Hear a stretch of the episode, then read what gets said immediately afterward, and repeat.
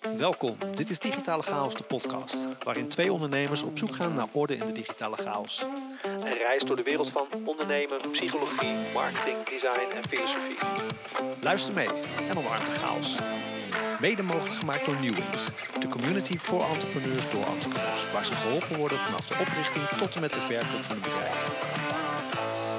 Nou, daar Oh, zijn Fra- we Maar weer. Frank, daar zijn we weer, ja. Mijn naam is Christian Slierendrecht. En mijn naam is Jasper Maar Giepsma. eh, Frank Sinatra dus. En welk nummer? Frank Sinatra nummers, ja. Ja, als je het hebt over liedjes Oeh. die je aan het Nou, einde van er is jaar dus, eh, ehm, gaat dit- luisteren. Dit jaar, vorig jaar is er een eh, album uitgekomen van eh, Mark Tremonti. En dat is de gitarist van Creed en Alter Bridge. En dat is echt een metal dude, zeg maar metal rock, hard rock, dat soort muziek. En die heeft dus een- met de oude band van Frank Sinatra, het oude orkest, of hoe dat heet, ehm, een nummer opgenomen, maar, of een, eh, een heel album opgenomen. eh, Mark Tremonti sings Frank Sinatra. Ja. En hij klinkt dus gewoon als Frank Sinatra. En ehm, daar, ben ik, daar, ja, daar ben ik wel fan van. En hij heeft nu een kerstalbum uitgebracht, dus die is ook wel leuk. Maar die luister ik nog niet, want ik, ik ja, Dat is nog eh, te vroeg. eh, ik, ik, al mijn exen zitten nu te lachen als die naar mij luisteren. maar eh, nee, ik heb, het, ik heb niet zo heel veel met kerst per se in huis ook en dat soort dingen. Ik vind het allemaal wel, wel leuk om bij andere mensen te zien. Maar ik doe er zelf niks aan in huis en die muziek luister ik ook niet al te veel, zeg maar. Bij ons komt binnenkort het kerstservies weer. Daar Sinterklaas komt het kerstservies op tafel hoor. Maar staat er al wel een kerstboom? Nee. Wat is na, na Sinterklaas? Nou, ja, sommige mensen zetten meteen een kerstboom neer. Maar... Het is trouwens een hele leuke intro dit, maar we gaan deze tegen het einde van het jaar releasen. Dus Ja, nou, ja, het is toepasselijk toch? zeggen we van de week in de, in de voorbespreking nog zo tijdloos mogelijk houden. We publiceren dit jaar, dus het is gewoon... eh, Ja, dat is ook alweer zo. Anders kijken we wel of het gaat schuiven met de planning. We Ja, maar ja, zo kunnen tegen natuurlijk ook die interviews, de interviews een beetje schuiven. Dat kan ook. Dat is Ja, waar, ja. Ja. Nou, maar zo tegen het einde van het, einde van het jaar heb jij een soort van eh, vast eh, ritueel om terug te kijken en vooruit te kijken als ondernemer? Mm, ja, een beetje wel eigenlijk. Ik heb, eh, nou, dat, dat wisselt wel de afgelopen jaren. Maar ehm, meestal heb ik wel tussen, zeker tussen ehm, kerst en oud en nieuw. en die eerste week van januari, dat zijn meestal twee weken waarin wij altijd zeggen van je mag werken, je hoeft niet te werken. Je mag naar kantoor komen bij spreken. En ik heb uh, afgelopen jaren daar wel een beetje, uh, maak ik een beetje een plan voor het komende jaar, meer, meer persoonlijk. Uh, op het gebied van wat wil ik qua gezondheid, wat wil ik qua boeken, qua kennis opdoen, qua dat soort, dat soort dingen. Is dat ben... een bepaalde, bepaalde methodiek of zo?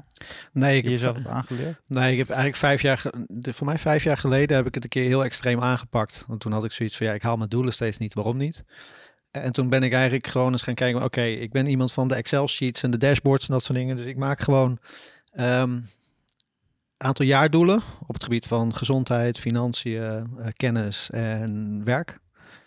En dat heb ik gewoon het hoofddoelen op. En dat heb ik het OGSM-model toegepast. Is een objective geschreven, een kwalitatief uh, doel. Daaronder zeg maar strategies gehangen. Dus hoe, hoe ga ik dan meetbaar maken dat ik dat doel heb bereikt. En vervolgens ben ik dat uh, in kwartaaldoelen gaan opknippen. En toen in weekdoelen. En zelfs op een gegeven moment in, nou, geen dagdoelen volgens mij. Maar wel weekdoelen. Toen heb ik dat heel strikt, uh, ik denk een half jaar volgehouden toen. En dat was eigenlijk best wel, best wel prettig. Maar ja, die weekdoelen bijhouden, dat werd op een gegeven moment wel een dingetje. Maar aan het einde van dat jaar had ik wel een groot deel van mijn doelen bereikt. Behalve het afvallen. Dat is dan twee jaar daarna gekomen. Of drie jaar daarna gekomen. Um, dus dat is een beetje blijven hangen. Dus ik heb zo'n Excel-sheet waarin ik zeg maar een soort van kwalitatief doel stel. En dat dan uitspecificeer in uh, vier of vijf um, meetbare eenheden of meetbare doelen. En dat vind ik meestal een leuke manier om in ieder geval even vooruit te kijken naar dat jaar. Ik merk wel dat ik daar dat jaar niet per se heel actief mee bezig ben. Maar ik kijk wel af en toe erin mm. zo van, oh ja, wacht, wat had ik ook weer voor mezelf gesteld. Ja, dus je plant een soort van, uh, van intentie of zo, een soort zaadje. Eigenlijk wel, ja. Maar daar ben ik toch wel even heel bewust mee bezig. Zeker in december, ja. dat ik daar echt even goed over nadenk. En um, dan kijk ik ook even terug naar het afgelopen jaar. En dan uh, hang daar toch een soort van thema aan. Jij kwam daar van de week ook uh, in de voorbereiding een beetje mee. Maar inderdaad, soms kijk je terug op een jaar en dan denk je, oh ja, dit was een jaar waar dit thema wel bij past of wat dan ook. Ik ja. noteer het alleen niet, maar. nou ja, ik, ik, ja. ik heb altijd een, uh, altijd een jaarthema. Dus, uh, ja. En dat komt dan op een gegeven moment als een soort van zelf op. Want die Dus, stel je niet van eh, tevoren, zeg maar. Die, eh, Ja, dus die hang ik zeg maar. Ik heb een soort van. eh, er zit een soort van cyclus in die, die een beetje eh, bij de seizoenen past. Op de een of andere manier. Mhm. Dus ik heb altijd zo rond. Ehm, zo no- eind november. In november ben ik jarig, dus 5 november. En dan zeg maar tegen het einde van november. Dan krijg ik altijd een soort van urge om een soort van even, even wat meer stil te gaan staan, terug te kijken en ook eh, plannen Mhm. voor, voor een beetje vooruit te kijken. En wij doen dan eigenlijk, eh, wij doen twee keer per jaar visieontwikkeling. En dat is dus eh, ja, om het half jaar. Maar eentje die doen we meestal begin december. En eentje doen we dan ehm, ergens wat meer in eh, het voorjaar of net voor de zomer. Mhm. Ehm, en daar hangt dan vaak een thema aan, één keer per jaar. Dus Ja. wat, het is heel grappig, want er zit een soort delay in, die, in dat thema, heb ik gemerkt. Dus je stelt Ja. een, een, een, een eh, bijvoorbeeld, we zijn afgelopen jaar heel erg bezig geweest met, ik had dan voor mezelf het thema verandervaardigheid. Dat ging heel erg over het veranderen van businessmodel. Mhm. En ehm, we komen nu dan in het nieuwe jaar eh, eigenlijk op het punt dat dat model ook echt veranderd is. Ja. Ehm, maar het heeft wel een jaar geduurd. Ehm, en voor komend jaar eh, heb ik die nu staan op eh, aan de ene kant ruimte en aan de andere kant focus. Dus ruimte kan je heel erg op verschillende manieren interpreteren. Dus de ruimte waar we in werken anders gaan inzetten. Mhm. Eh, eh, meer openstellen voor andere mensen bijvoorbeeld. Dus er zijn al dingen aan het bewegen. Maar ook meer focus pakken. Dus ook dat we intern dus meer focus pakken op bepaalde eh, labels. En da- daar duidelijke afkaderingen in maken. Waarbij het afgelopen jaar nog wat meer ehm, eh, door elkaar heen liep qua, qua focuspunt. Ja. En dan op de een of andere manier heeft het dus zeg maar na een jaar kom je erachter dat dat er wel voor heeft gezorgd. Dat je dus ofwel een bepaalde verandering hebt doorgemaakt. Of dus eh, naar een bepaalde ja, doel bent toebewogen. Ja, want je zei eh, van er zit voor mij vertraging in, of er zit een soort van delay in. Ja. Maar je hebt het thema gesteld en je bent veranderd. Ja. Dus op zich toch zit daar dan geen delay in? Ja, maar het, het thema van afgelopen jaar was verandervaardigheid. Ehm, eh, en dat gaat dan denk ik meer over hoe ga je met verandering om. Dus een jaar geleden stond ik anders, denk ik, in de wedstrijd als ondernemer dan nu als het gaat om eh, verandering aanpakken. En bijvoorbeeld oude, oude patronen loslaten of eh, oude rollen. Eh, eh, ik heb me best wel lang nog vastgehouden aan mijn oude rol als stratege voor klanten bijvoorbeeld. maar bedoel je dan best wel lang volhouden van het, in het jaar? Of eh, best wel lang volhouden überhaupt? Zeg maar, of nog steeds een beetje? Nee, zeg maar dat mentaal is dat nu, ben ik daar nu doorheen, zeg maar. En dat Ja. deels is dat denk ik een proces die ook gewoon pragmatisch is geweest. Want ja, als je meteen, als je vanaf begin van het jaar zegt van oké, ik doe het niet meer het werk wat ik nu doe. Ik ga alleen nog maar het nieuwe doen, maar die nieuwe business staat nog niet. Ja, dan, Nee, maar dit, dat is het wel ehm, behoorlijk interen op je reserves, zeg maar. Ja, nee, maar daarom zeg ik ook, van, volgens mij heb je best wel verandervaardigheid ontwikkeld dan dit afgelopen jaar. Ja. Alleen je kan natuurlijk nooit eh, eh, een intentie stellen en de dag erna denken van nou, of, of de dag erna gelijk alles helemaal op Nee. de rit hebben. Het is natuurlijk ook gewoon een proces van Ja. een jaar. Ja. En dan ben je er volgens mij best wel aardig, eh, Ja. aardig doorheen gekomen. Ja, geloof ik ook. Ja. Ja, dus dat zijn twee, twee punten die een soort van natuurlijk zijn. Eh, en ehm eh, het tool dat ik dan ook gebruik vaak, eh, maximaal twee keer per jaar, soms één keer per jaar, is ehm, om die uh, Theory vragenlijst in te vullen. Die gebruiken Ja. wij ook in ons eh visieontwikkelingsproces. En dat zijn eigenlijk vragen die, die, je die je dwingen om een soort van uit te zoomen. Om je op na te denken over waar je wil staan, bij wijze van spreken. Hele confronterende vragen als je op je sterfbed ligt. Of als je Ah, ja. terugkijkt naar wat wil je je jongeren zelf, jouw huidige eh, eh, zelf vertellen.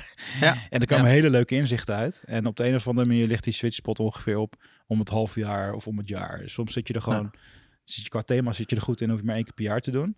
En dat doe ik dus al ja, sinds 2015. Zo. Dus dat is een vast onderdeel. En Maar die, dat is dus Theory U. ja, En is- zijn dat open vragen of is het een soort meer keuzeachtig ding? Of... nee, het zijn open vragen. Ah ja. Ja, ja dus die, die, die vragenlijst begint letterlijk met eh, de nogal confronterende vraag van wat er in je leven, wat in je leven wilde sterven en wat wilde geboren worden. Nice. En leuk, dat hè? hel- help je door een soort van patroon. Ja, goed, het is een, Ja. er is een hele boek over geschreven. Hè. Het is geschreven Mhm, of, eh, door eh, professor aan MIT, Otto Scharmer. Die heeft die, die, die theory ontwikkeld. Heel, heel erg interessant. We gebruiken het ook in, in, in Groei in, in het programma. Ehm, en dat is gewoon een soort van spiegel die je zelf kan voorhouden. Ja, dat zijn wel mooie dingen. Ik ben daar, denk ik, afgelopen twee jaar ook een, langzaam een beetje in aan het rollen of in gerold, zeg maar, met verschillende manieren. Voor mij heeft hij al een keer gehad over die eh, self-authoring van eh, Ja. Jordan Peterson. Ik ben nu ook ehm, via een, eh, hoe heet die gast ook weer? Van- Die is van Metamorphosis, Cakely heet hij volgens mij op eh, YouTube. Ook zo'n gast die dan ehm, op het gebied van journaling ook een hoop doet en ook, Ja. eh, ook met jezelf bezig zijn, maar vooral ook het schrijven. En ik merk dat dat, het, het schrijven over jezelf, dus naar het verleden kijken, naar het moment kijken, naar de toekomst kijken, ehm, ehm, daar vra- vragen aan jezelf stellen, zeg maar. Ik ben daar vorig jaar volgens mij een keer mee begonnen door gewoon een document op te stellen. En ik heb gewoon letterlijk gegoogeld. Wat zijn belangrijke vragen om jezelf te stellen? Ja. En dan kun je een hele vragenlijst kwam daaruit. Die heb ik toen ook in verleden, heden en toekomst eh, een beetje uitgesplitst en in thema's. Maar ik merk wel, ik zie een opkomst daarin. Dat dat, eh, niet dat het nooit, het is nooit helemaal weg geweest, maar het wel een opkomst in. Ik weet niet hoe jij dat ervaart. Nou, wat ik met, met journaling een beetje jezelf eh, lastig vind. ik heb er al mee geëxperimenteerd. en er wordt ook vaak gezegd, ja, dan moet je zoveel punten per dag benoemen. En gratitude en, en, en alles. Maar eh, het valt of staat wel met eh, of je er een, gewoonte omheen kan bouwen. Dus ehm, wat ik zelf doe is, ik heb, dat werkt voor mij goed, ik heb een Excel-sheetje. Ja. Eh, en er zijn gewoon dagen van de week staan daarin. En elke dag van de week kan ik gewoon een celletje openen. En daar laat ik dan een intentie voor die dag achter. Mhm. Gewoon aan het begin van de dag. En dat, is gewoon, dat zit gewoon ingebakken van oké, elke ochtend, bij wijze van spreken, als ik mijn tanden heb gepoetst, dan, dan vul ik daar een intentie in. En voor vandaag bijvoorbeeld was het gewoon om, om twee geweldige podcasts te maken. Dat was mijn enige eh, intentie die ik stelde. En dat is eigenlijk een soort van, het, misschien een beetje geïnspireerd ook wel door The One Thing, dat boek dat ik eh, laatst ook gelezen. Van wat is nou het ene ding, als je dat doet, dat, wat de rest makkelijker maakt of misschien Ja. zelfs overbodig. Ehm, en voor mij werkt dat omdat het zo simpel is. Ja. daardoor heb je wel, je primet jezelf met, dat, met die intentie. En het is maar één dingetje wat je per dag hoeft te doen. Ja. Ehm, en dat is een beetje een microversie van dat jaarthema, denk ik. Dat is een wat groter iets. Misschien een wat grotere verandering. En, en dat is dan een micro, micro-intentie die ergens bijdraagt aan iets wat je top of mind hebt en binnen dat doel past. Dan. Ja, wel grappig. Ik heb eh, op dat vlak ook een tijdje eh, microjournaling gedaan. Dat noemde ik zelf zo. Maar ik had zo'n app, die, eh, voor mij heet die letterlijk Journal. Maar dan kun je, dat is eigenlijk gewoon een soort notitie-app. En die opent elke dag een nieuwe notitie. En dan kan je eventueel in eh, een aantal bulletlijstjes kan je wat achterlaten. Maar het is eigenlijk bedoeld om even snel wat achter te laten. Een gedachte of een ding. Ja. En ik ben het wel met je eens, journalen als dagelijkse practice is echt heel moeilijk. En dat heb ik ook vaak geprobeerd en dat lukte dan niet helemaal. Ik heb nu wel die, ehm die Keckley-methode die ik dan, net zeg hij het niet zo, maar in ieder geval die, eh, die wat, wat hij ook allemaal benoemt. Daar heb je ook gewoon letterlijk een journal met op A4-formaat, lege pagina's, geen lijnen, geen dots, helemaal niks. En zelf een beetje ingedeeld in thema's of in ja, vlakken wat je zelf prettig vindt of, of hoofdstukken die je zelf prettig vindt. En ook de, het idee erbij dat je niet dagelijks gaat journalen, maar journals wanneer je het nodig hebt of wanneer je denkt van, oh, nu heb ik zin om even wat te schrijven of nu wil ik wat Ja. schrijven. En ik merk wel dat die ehm relaxtere houding daar naartoe en het feit dat je zeg maar op verschillende manieren zou kunnen journalen. Ik heb wel een stukje bijvoorbeeld gratitude ehm, journal erin staan, omdat ik het soms heel moeilijk vind om of eh, eigenlijk heel zelfkritisch ben. En dat is heel erg goed om af en toe ook op te schrijven wat goed gaat. Maar ehm, voor mij was het wel een verschil in dat, op dat gebied van eh, gewoon, het hoeft niet dagelijks. En soms heb je een dag dat je bijna de hele dag wel wil schrijven of in verschillende hoofdstukken dingen Ja. wil schrijven. En op andere momenten heb je daar helemaal geen zin in. Maar toch denk ik wel dat het valt of staat met het bouwen van routines. Zeg maar, wij, wij, hebben, wij hebben bijvoorbeeld eh, in, met ons team hebben we het eh, heel geeky Mhm. via Geekbot gekoppeld met Slack ingebouwd. Dat we elke vrijdag ehm, of einde van de week krijgen we dan een paar checkvragen van hoe was je week, wat Ja. ging er goed, wat kon er beter, wat heb je geleerd, waar ben je dankbaar voor, Ehm waar ben je trots op, dat soort vragen. Ja. En dat, dat, ja, zelf vind ik dat wel fijn in een weekcyclus, maar ook dat je het eh, commit aan elkaar, dat je het deelt. Ja. En dan, dan is een commitment naar elkaar en niet zozeer naar jezelf. En als je dat helemaal voor jezelf zou gaan doen, dan zou ik er misschien sneller overheen stappen en denken van oké, ik heb nu wel betere dingen te doen of zo. Maar nu is het in dienst van het team en ook van ja, dat onderling delen en dan, dan werkt het voor mij opeens weer beter. Ja, en dat, daar ben ik het ook wel mee eens. Kijk, het is ook eh, uiteindelijk wat werkt voor jou natuurlijk. Ja. Kijk, voor mij werkt het heel erg goed dat ik zeg maar een plek heb waar ik wat echt voor mezelf is, wat ik aan iemand laat lezen en wat gewoon ehm, ehm, letterlijk voor mezelf is. En Ja, ik merk wel dat kan ik, ook onderscheid dat ik- in zitten. Ja. Ja, en ik Ah. merk, ik, ik blader er ook af en toe doorheen en dat ik denk van, oh ja, wacht, daar had ik inderdaad die gedachte of daar was ik met daarmee bezig. En oh ja, wacht, dat is misschien toch wel interessant om nog eens op te vat, vangen Ja. of mee, wat mee te gaan doen. En ehm, zo ben ik bijvoorbeeld ook gewoon, uh, ja, uh, uh, hoe het onderwerpen gaan opschrijven voor podcastafleveringen. Ik had altijd wel in mijn hoofd, maar dan het moment dat we bij elkaar gaan zitten en zeggen, oh, wat, waar gaan we het over hebben, is het echt blanco. Ja. nou, mooi. Ja. Nou, dat zijn best wel, ja. wel, wat denk ik wel mooie voorbeelden van persoonlijke, um, van persoonlijke tools die je kan gebruiken om te reflecteren en vooruit te kijken. Um, ja, in dat over, overigens over dat journalen, want da daarom kwam ik er ook een beetje op misschien. Daar heb ik ook wel, um, op de laatste pagina heb ik daar ook wel die weer praktische doelen gesteld voor mezelf. En op het gebied van drie dingen, dus uh, uh, work, life en fun. En dat je gewoon ja, wat doelen stelt voor jezelf, wat financieel of, of um, dingen die je wil bereiken. Misschien wil je minder uur werken, misschien wil je meer mm -hmm. uur werken, wat dan ook. Ook daar een beetje uitgesplitst in kleine, kleine doelen. Ik denk dat, dat werkt ook wel. Ik denk dat het belangrijk is dat er altijd, zeg maar, dat je altijd een persoonlijke kant in meeneemt, maar ook een zakelijke ja. kant in de zin van als je een bedrijf hebt. Want um, wel benieuwd hoe, hoe, zeg maar, als je het beredeneert vanuit je bedrijf, mm -hmm. dan, uh, dan is de manier waarop je doelen stelt waarschijnlijk net wat anders. Absoluut. Ja. Hebben jullie daar bepaalde werkwijze in? Of cyclus? Voor, um, ja, uh, enigszins wel. Kijk, sowieso uh, één keer per jaar dat je, dat je, we hebben ook altijd december eigenlijk wel een beetje, het was ook altijd een hele drukke maand, maar uh, um, zeker de, de, de tweede helft van december is wat rustiger. En dan kan je weer even nadenken over die doelen en waar je naartoe wil. We hebben een paar momenten in het jaar waarin we ook gewoon even naar de, we hebben dan een ISO 9001 certificering en we vinden wel van ja, dat moet je buiten de audit om, moet je daar ook af en toe naar kijken. Dus daar vullen we hebben ook een aantal dingen rondom um, uh, risico en kansen bijvoorbeeld. Een soort, hebben een soort registertje voor. Dat is dan ook voor de ISO, maar ook gewoon überhaupt goed om te hebben. Je kijkt af en toe naar de context van het bedrijf. Dus je maakt even weer van oké, okay, hoe ziet de omgeving eruit? Um, hoe, um, um, hè, hoe, wat speelt er allemaal in de wereld? Waar kun je helemaal wel of geen last van hebben? Uh, ook hoe ziet je bedrijf er weer uit nu op dit moment? En op basis daarvan kan je ook weer doelen stellen of dingen bijsturen of uh, mee bezig zijn. Dat is wel uh, heel interessant. Zeg maar, die, die ISO-certificering gaat best wel over kwaliteit en over processen. Ja. Maar ik, ik, hij is denk ik ook wel relevant voor de vraag die ons sponsor uh, Newwings, dus Roger van Newwings, uh, erin wil gooien. Ja. Um, en dat was de volgende. Um, laten jullie de bedrijfswaarde meewegen in het bepalen van, van doelen die jullie stellen? En waarom wel of waarom niet? En bedoel je de financiële bedrijfswaarde? Ja, dus de waarde van een bedrijf. Dus stel je, je zou een bedrijf waarderen, hè, of je nou ja. wil verkopen of niet.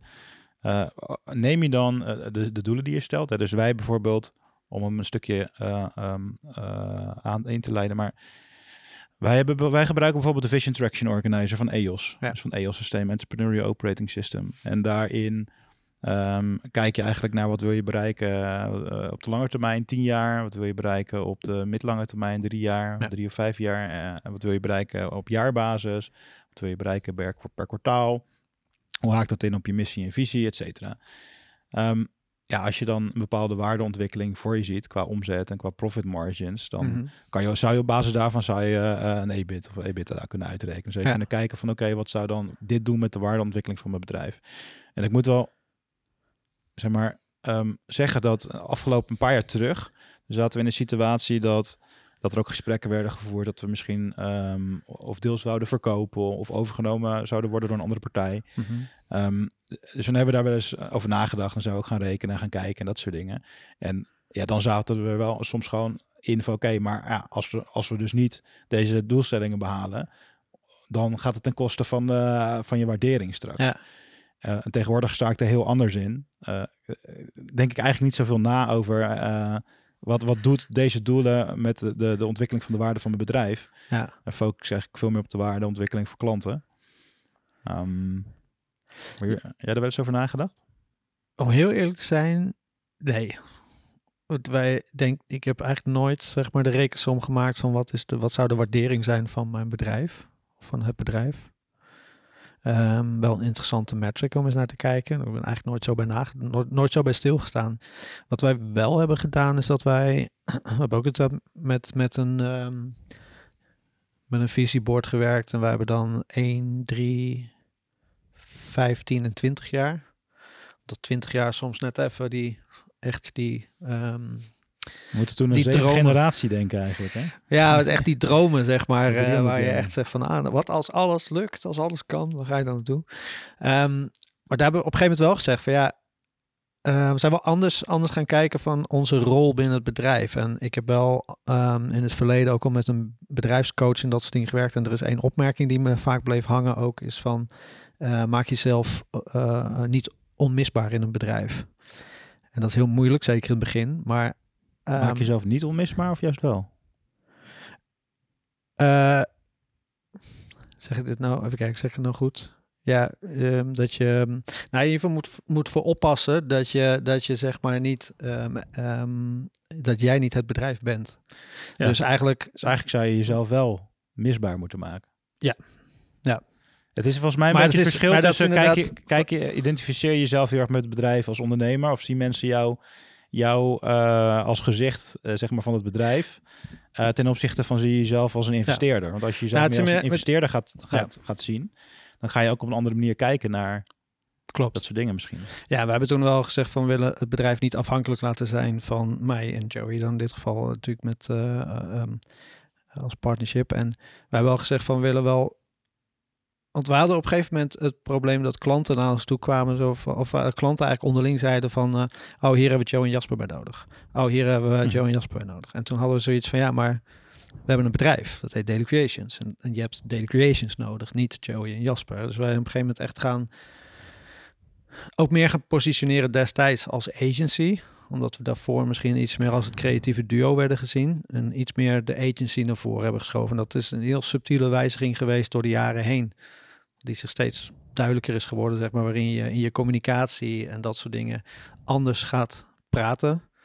Ehm, maar dat was wel als bedoeling dat wij zeg maar een, een stapje terug konden nemen. En toen wij personeel kregen, toen merkte ook dat een aantal klanten hadden best wel moeite mee dat er andere mensen ineens op het project zaten. Nou, maar ik kan me wel dat- voorstellen dat zeg maar ehm, als het bedrijf helemaal aan jou hangt, Mhm. eh, of aan, aan, aan je naam als compagnons, dan doet dat ook iets met de waardeontwikkeling. Want het is moeilijker Ja. Om bijvoorbeeld, ehm, stel dat een andere agency jullie zou willen overnemen, Ja. dan is het moeilijker eh, om dat te doen als het helemaal blijft aan je eigen klantrelatie en gezicht. Ja, en dat is ook het, het, zeg maar, hoe wij het een beetje geïnterpreteerd hebben, is maak je bedrijf verkoopbaar, zeg maar. Ja, En dat, eh, je hebt daar een aantal, eh, aantal boeken over ook. Beeld Sell. eh, Beeld dat soort Ja. dingen inderdaad. En die, ehm, wij zijn wel eh, actief gaan kijken toen van oké, ehm, inderdaad, het moet niet 100% afhankelijk zijn van ons. Eh, het gaf mij op een gegeven moment de ruimte om eh, een andere rol te pakken, niet meer in de productie te gaan zitten. En Nou, ik vind het wel een Ja. interessante vraag, want van is dat, zeg maar, ik heb dat boek ook gelezen, Beeld Cell, en ik, ik snap de beredenering ook. Ehm,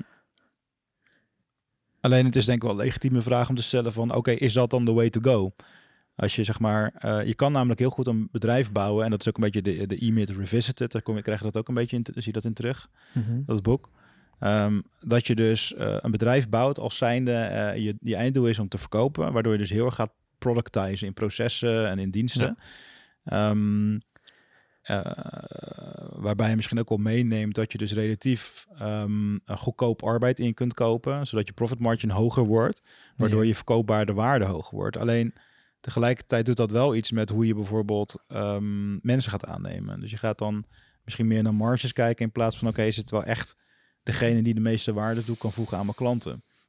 Eh, dus ik, ik, Ja. zit, ik vind het een beetje, ik heb er een beetje een dubbel, dubbel gevoel over, merk ik. Het is natuurlijk, eh, je hebt altijd uiterste daarin. En ik denk, kijk, als je inderdaad ehm, de doelstelling hebt van ik, ga me, ik wil mijn bedrijf kunnen verkopen, dus ik ga eh, financieel optimaliseren daarop. Daar zou ik ook niet per se achter staan. Tenzij dat echt inderdaad, tenzij je dat heel tof vindt en je dat heel goed kan. En dat in producten of diensten zit waarin dat heel goed kan. Mm. Maar er is natuurlijk ook nog een middenweg waarin je. Kijk, voor ons was het wel zo. We hadden op een gegeven moment de intentie om personeel aan te gaan nemen.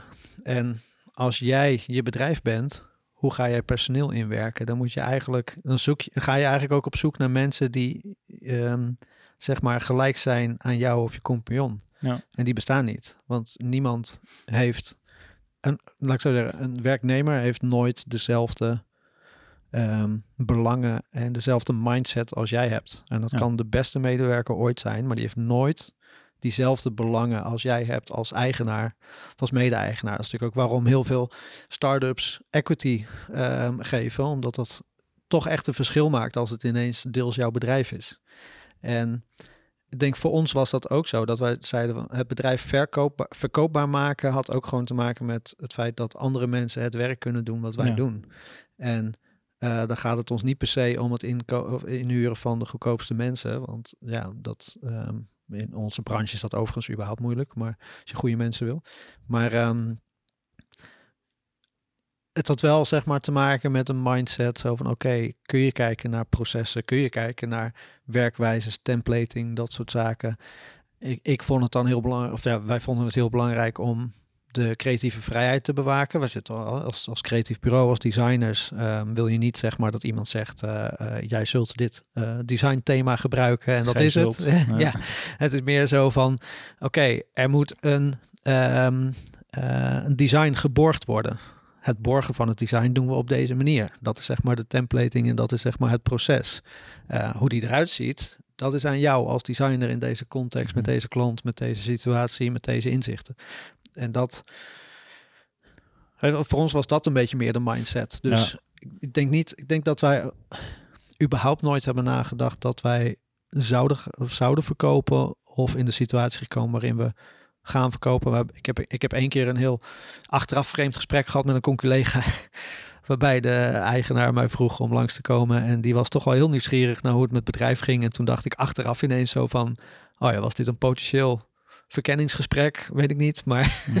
over het algemeen hebben wij niet de situatie gehad... dat je inderdaad een eh, overname of een fusie of wat dan ook Ja. hebt eh, meegemaakt. Maar goed, ja, de, de, de, overweging of je de bedrijfswaarde wel of niet meeneemt in het bepalen van doelen zou Ja. aan, aan de ene kant dus kunnen liggen. Oké, misschien heb je gewoon als doel of ben je een serial entrepreneur en ja, dan, dan moet je dit als uitgangspunt al doen, zeg maar. Al nadenken over, oké, wat wordt mijn exit?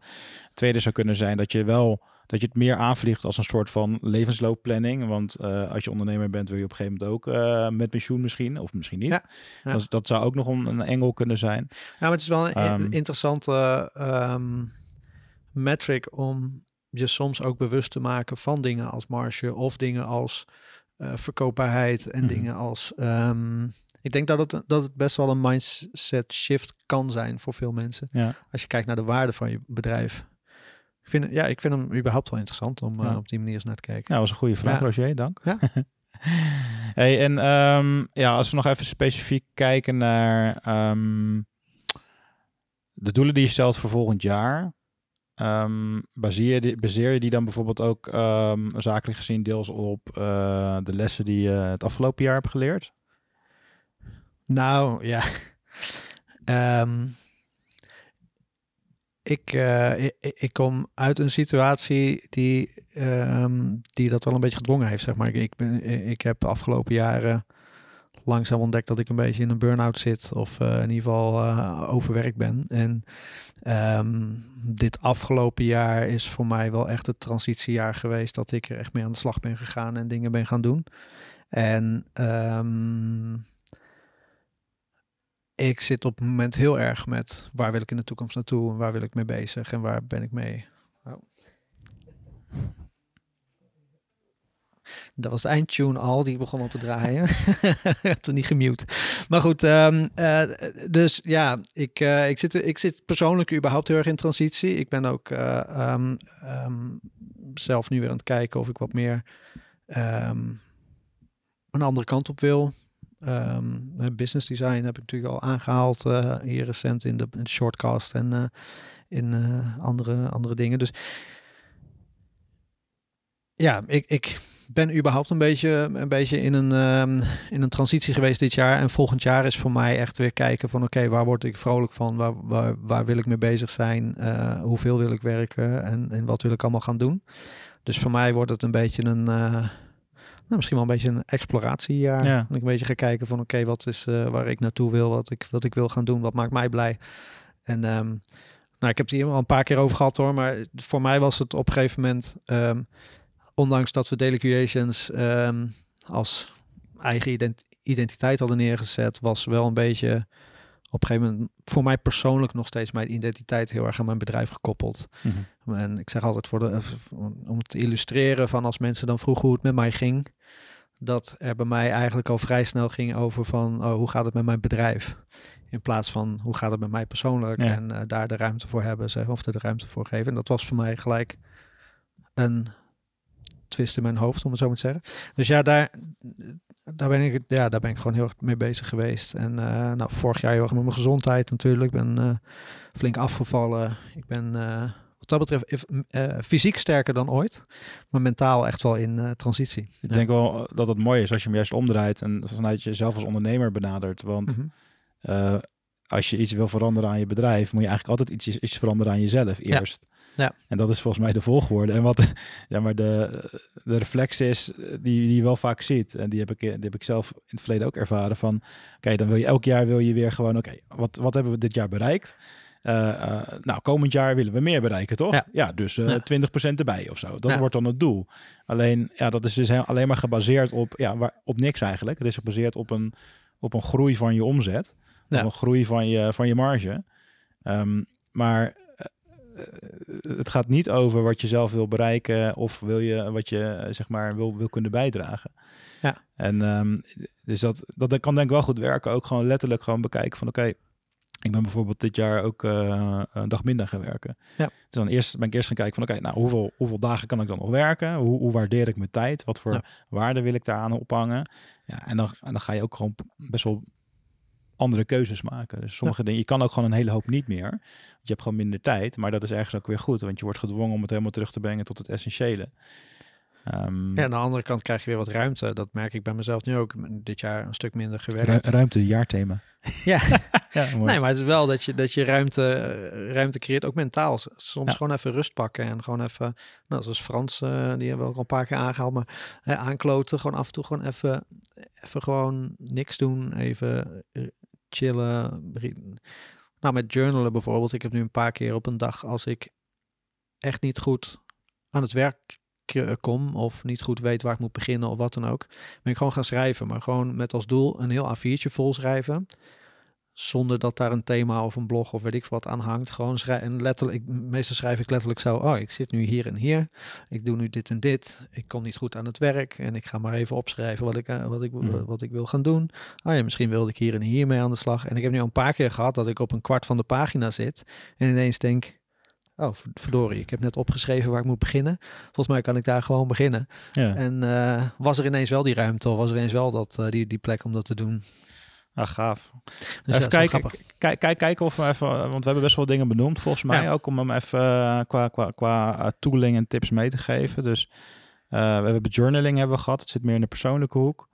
We hebben ehm, het OGSM gehad. Dus ehm, eh, Ja, die- daarin vind ik meer het cascaderen van doelen. Weet je, Ja. van iets, iets wat groot is steeds kleiner maken. Ik denk dat dat Ja. ook wel de hele kaasgraafmethode, of hoe je het ook wil noemen. Maar ja, gebruiken wij echt wel mooi, ja. We hebben dan eh, VTO, Vision Traction Organizer van EOS is voorbij gekomen.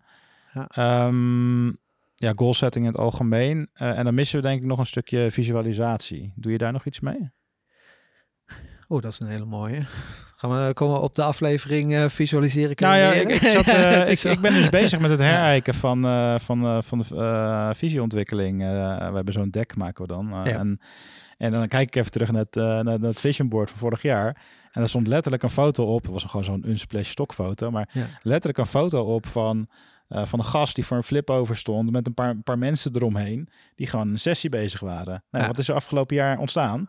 Wij waren hier een paar eh, weken geleden met ja. 20 man eh, een team sessie aan het doen. Ik was die persoon die daarbij te flip over stond. Ja, eh, Precies, ja. die foto die ik heb gedeeld. Maar dit is, dit is letterlijk gewoon wat dus een jaar geleden op dat vision board stond, wat Ja. nog niet was. En nu zijn er, wat is het, vier meetups geweest. Ja. Dus het, het- ja, het is wel grappig, want Ja. toen, toen had ik nog helemaal niet bedacht hoe dat vorm zou krijgen. Ja, nee, ja, ik geloof heel sterk in het visualiseren. Ik heb dit jaar ook echt wel een paar hele gekke situaties gehad. Gewoon hele praktische dingen. dingen als een subboard eh, die ik op het oog had. Die op een gekke manier ineens eh, op mijn pad kwam. En ehm, eh, er zijn nog meer dingen die, die er gebeurd zijn. Dus ja, ik... ehm, ik heb in mijn, in mijn journalboek gebeuren, heb ik ook de laatste drie, vier pagina's, heb ik gewoon op het gebied van zijn, doen, denken en hebben, zeg maar willen. Daar heb ik dan zeg maar ehm, eh, een A4'tje gemaakt met gewoon visualisatie. En dat is soms, soms is dat heel makkelijk, omdat je als je dingen moet gaan schrijven, dan heb je soms de woorden niet voor. Dan is het een Mhm. emotie, is het een gevoel of iets Ja. wat je niet goed kan vatten. Een foto, daar kan voor jou net even alles in zitten. Ik heb bijvoorbeeld ehm, een van de woorden die bij mij opkwam met hoe ik me wil voelen, is een gevoel van vrijheid. En dat kan je heel breed opvatten. En ik heb daar een paar foto's bij. En eentje is dus gewoon iemand die ehm, eh, bij een zonsondergang op een berg staat met zijn armen gespreid. Zo van zo'n freedom gevoel, weet je, zo'n Braveheart freedom, Braveheart. eh, eh? nou, maar in ieder geval, die, die, dat geschreeuwde wel bij voor je gevoel, voor mijn gevoel, laat ik zo zeggen. Maar bijvoorbeeld ook financiële vrijheid. En daarvoor heb ik bijvoorbeeld een hangmat. Ik weet niet waarom. Ik heb altijd, altijd al een hangmat gewild. Ik heb Fuck er nooit eentje gekocht. maar eh, nee, dus dan werken afbeeldingen soms heel erg goed om het net eventjes. Volgens, ehm, maar volgens mij zit het in dezelfde, zit het in dezelfde het, is een, het is een andere vorm, maar het zit in dezelfde mechanisme als het zetten van die intenties. Dus zeg maar Absoluut. het jaarthema gecombineerd met een beeld is nog veel sterker. En Ja. gecombineerd met, eh, met micro eh, commitments of micro ehm, eh, intenties die je dagelijks eraan ophangt ook. Zijn nog Ja, maar het kan ook een hele goede.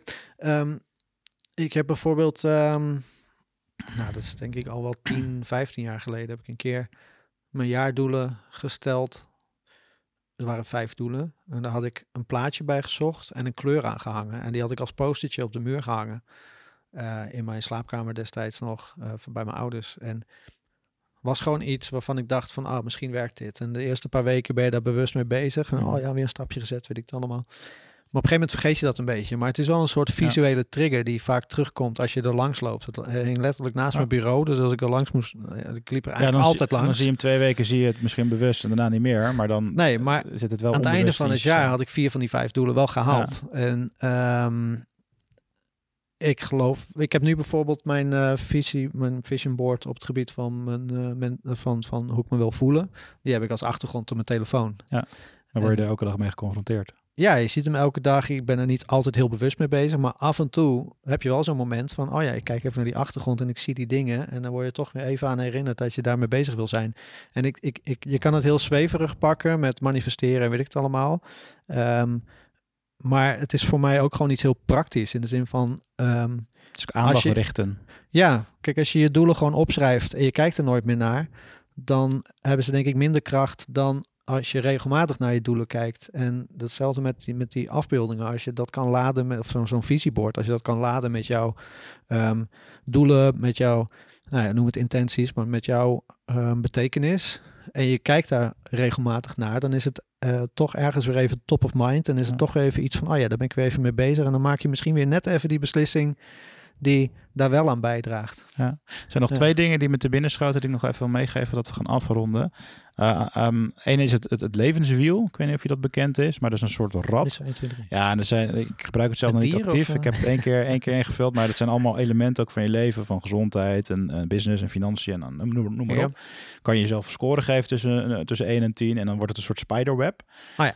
Waardoor je dan Ja. ook kan zien van oké, hier zit een gap, dus hier kan ik misschien beter aandacht op, op geven. Ja. En dan in het verlengde daarvan, ik heb net eh, The One Thing gelezen, een heel goed Ja. boek. Eigenlijk, ehm, en dat gaat eigenlijk over de vraag van wat is het ene ding dat als je dat doet, dat de rest, dat de rest allemaal makkelijker gaat of overbodig wordt. Ah ja. En ehm, het grappige is, dat kan je dus, je kan het dus zien als soort domino steentjes. Als je één domino steentje omgooit, elk domino steentje kan weer een domino steen omgooien die twee keer zo groot is qua, qua, Ja. qua massa en qua Ja. zwaartekracht. En daardoor kan je steeds een groter effect krijgen. Maar dit, dat ene ding kan je dus achterhalen voor al die verschillende gebiedjes. Ja, grappig. Uh, net als bij dat levenswiel, maar dat is Ja. een, een ander format. Maar dat zie je ook terug in dat boek van je kan, je, je kan jezelf afvragen wat is nou het ene ding wat de meeste impact heeft op mijn fysieke gezondheid. Nou, bijvoorbeeld 10.000 stappen per dag lopen. Ja. Uh, en dan kan je bekijken van wat, wat is nou het ene ding wat zakelijk gezien mij het meeste brengt heeft gebracht. Nou, bij mij is het bijvoorbeeld schrijven. Dan kan ik in heel Ja. veel dingen terug, vertellen. En zo kan je het op nog heel veel fronten kan je dat, uh, kan je dat uitdiepen. Dus dat is ook wel Ja, uh, nice. eentje die ik nog even... Doe me wel denken aan eh, het sterke punt of de, de, de Clifton eh Strengths Finder. Dat principe ook, waarin die eigenlijk zegt van eh, als je kijkt naar de vijf belangrijkste talenten die je hebt. eh, als, je, als je je daarop richt, dan maak je je, ehm, je zwakke punten zeg maar overbodig of vang je Ja. ze op een andere manier op. Er zit altijd een Dat soort van eh, balans in, zeg maar. En dan, je, het wordt misschien, de, het, eh, eh, het symptoom is misschien hetgene wat dus niet goed gaat. Ehm, eh, maar misschien kan je dat juist wel weer verbeteren door je te focussen op iets wat, wat wel goed gaat. Ja. Het is grappig hoe dat werkt. Maar blijkbaar komt dat, die mechani- mechaniek komt dus op heel verschillende plekken voor, terug. In heel veel verschillende boeken en methodieken. Ja. Ehm, maar is wel superkrachtig, ook als je het hebt over het stellen van doelen. Wat je net zei doet me denken aan een quote die voor mij van de week ook met jou gedeeld. Ik heb hem naar mezelf gestuurd. Uh, some breakthroughs come from reimagining problems, not just, not just offering slightly new solutions. Moest ik hierbij aan denken dat je zei van soms het herframen van je probleem, of even anders naar het probleem kijken, of ehm, op een andere manier aanvliegen is, eh, of het, het symptoom of wat dan ook is soms. eh, Ja, of Al het de- de- de symptoom doorbraak, Of het symptoom omarmen, er dieper ingaan en dan leren Ja. wat dat je wil vertellen. beetje- Mooie- dat is een beetje mooi- omdenken. ja, mooi. Kijk Mooi, mooi, mooi, mooi om mee af te sluiten, denk ik, die quote. Ja, absoluut. Het is een- tof om. eh, nou, leuk onderwerp. Denk eh, ook eh, heel relevant om mee bezig te zijn. Dus eh, Ja, en misschien, misschien dat we ergens begin van het jaar ook weer kunnen kijken van oké, wat willen we dit jaar eigenlijk met de podcast we kunnen al een keer wat praktischer Ja, over de podcast zelf natuurlijk. ja. bijvoorbeeld. Ja. We hebben al een tijdje geen. Nou, augustus al de laatste recap. Ja, op zich wel leuk. Alright. Thanks Gaaf. voor deze. Jack, bedankt. Bedankt voor het luisteren. Eh, mocht je zelf eh, mee willen praten of eh, dingen willen delen over hoe je zelf terugkijkt op een jaar of vooruitkijkt en doelen stelt, dan, dan vinden we dat natuurlijk ook leuk om te horen. Ja, je kan ons vinden op LinkedIn, op Instagram. En dus druk op de, op de volgknop. dat sowieso. Dit doen we weinig, hè? Het Ja, promoten precies. van Ja, onze kanalen. dat, hè? eh, ja, Volg, ja, volg Dat- ons op, dat op je favoriete podcast, eh, podcastkanaal. En eh, mocht Hit je de ons... button. Ja, mocht je ons echt heel erg leuk vinden, je mag ons ook steunen op Petje Af. Dan de kunnen we hele onze trucendoos gaat nu open. De hele trucendoos, ja tuurlijk. Dan kun je ons, onze toekomstige plannen helpen. We willen nog hoodies. die, die staan eigenlijk nog op, het, op de planning. Eigen belang dit. Nee, maar nee, superleuk. Eh benader ons vooral. Ja, vind het alleen maar leuk. Ja, zeker weten. Tof. Dank voor deze. Tot Dank. volgende. Tot volgende.